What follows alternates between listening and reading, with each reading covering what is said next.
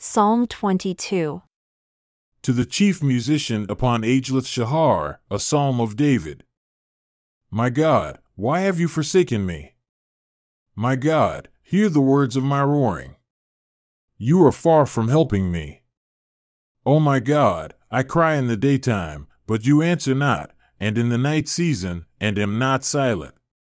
But you are holy that inhabit the heavens. You are worthy of the praises of Israel.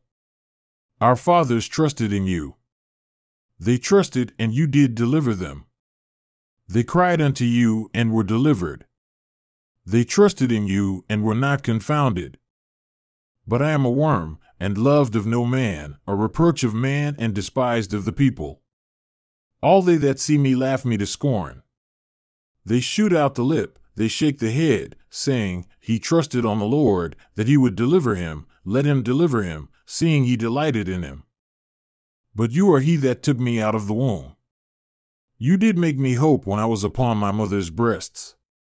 I was cast upon you from the womb. You were my God from my mother's breasts. Be not far from me, for trouble is near, for there is none to help. Many armies have encompassed me, strong armies of Bashan have beset me around. They gaped upon me with their mouths like a ravening and roaring lion. I am poured out like water, and all my bones are out of joint. My heart is like wax, it is melted in the midst of my inward parts. My strength is dried up like a potsherd, and my tongue cleaves to my jaws, and you have brought me into the dust of death. For dogs have encompassed me, the assembly of the wicked have enclosed me. They pierced my hands and my feet. I may tally all my bones. They look and stare upon me. They part my garments among them and cast lots upon my vesture. But be not far from me, O Lord. O my strength, hasten to help me.